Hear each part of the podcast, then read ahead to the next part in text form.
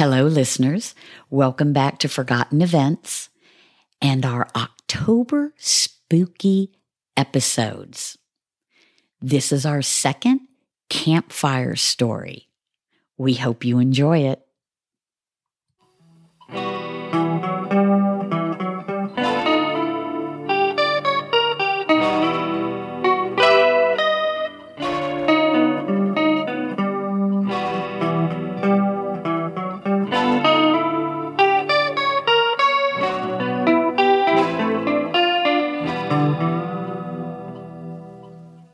Car finally gave out.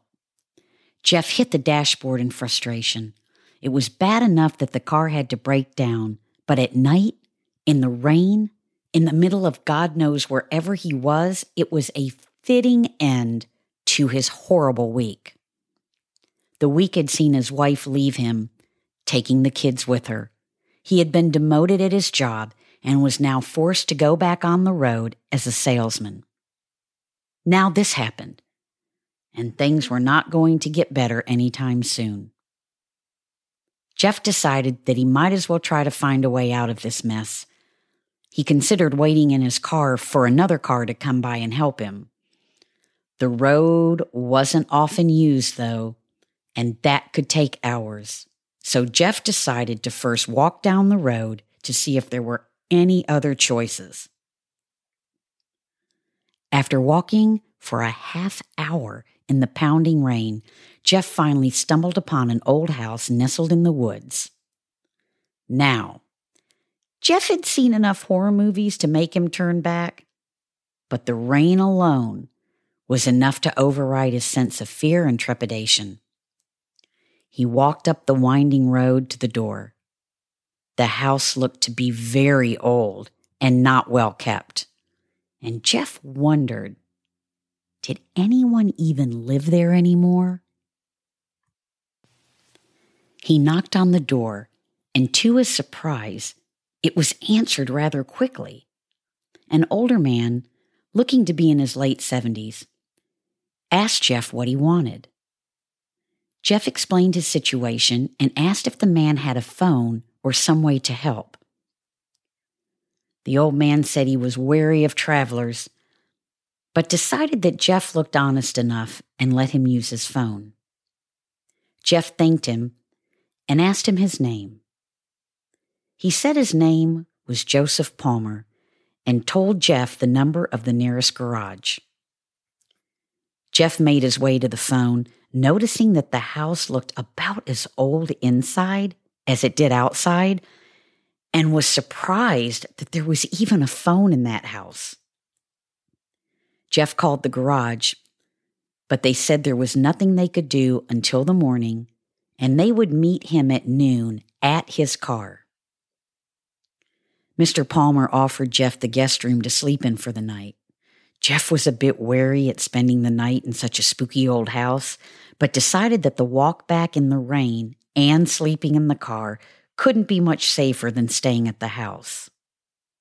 He accepted and was shown to the guest room. The house was adorned with antique everything. Not a piece of furniture seemed to have been purchased in the last six decades. Mr. Palmer showed him the room and bidded him good night. The man was nice, but the whole situation still left Jeff unnerved. He tried to tell himself that he had watched far too many horror movies as a child. The bedroom had a canopy bed, one old lamp, a single window, and red carpet. The house was eerily quiet as Jeff laid himself down on the bed. Quiet except for a creak here and a thump there.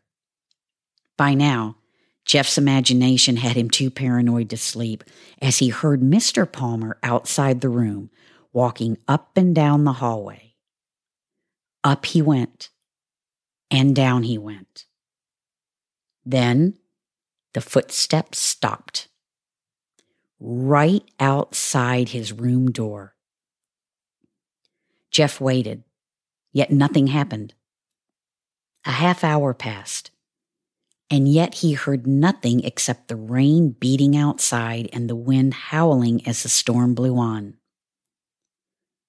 Finally, sleep slowly overcame Jeff, even with his nervousness heightened. Slowly, his eyes closed, though he thought he could almost hear something scratching at his door. Jeff awoke. The storm had passed, and daylight was shining through the window curtains. Happy that all his nervousness was for nothing, Jeff got out of bed and checked his watch. He had slept in until 11:20 and had to leave quickly before the people from the garage got to his car. Leaving the room, he was greeted by Mr. Palmer. Mr. Palmer asked him if he had slept well. Jeff replied that he had, though he had trouble falling asleep. Mr. Palmer laughed and asked if he was afraid of the old house at night in the middle of nowhere. Jeff admitted that maybe he was a bit afraid, but he felt silly for it now. He thanked Mr. Palmer and he said that he had to leave quickly to get to his car.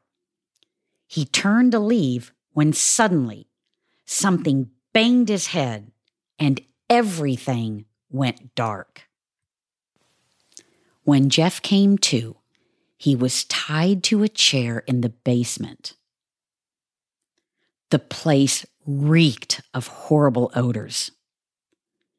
Mr. Palmer walked up to him with a large knife in his hand. Jeff screamed and tried to free himself, but only tired himself out.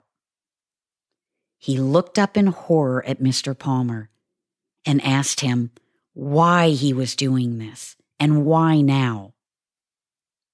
Mr. Palmer explained that last night he, Jeff, would have been nervous, full of fear, and ready for any attack Mr. Palmer would do. No, that wasn't the right time. Everyone expects attacks at night, he explained. But during the morning, people are more relaxed and the fear is low, making them blind to any chance of harm. Jeff asked him again why he was doing this, what he was going to do with him, and said someone like the garage people, would find out what happened. Mr. Palmer said that mishaps happen on highways at night all the time, mainly during storms, so hardly anyone would even think twice as to why he was missing. If anyone actually did start asking questions, Mr. Palmer said he had ways to discourage that kind of activity. And as for why he was doing this, Mr. Palmer simply said that Jeff need not worry about that. In fact, he need not worry about anything anymore. Jeff looked into Mr. Palmer's eyes as he walked towards him. His eyes were completely black. And Jeff tried to scream, but nothing came out.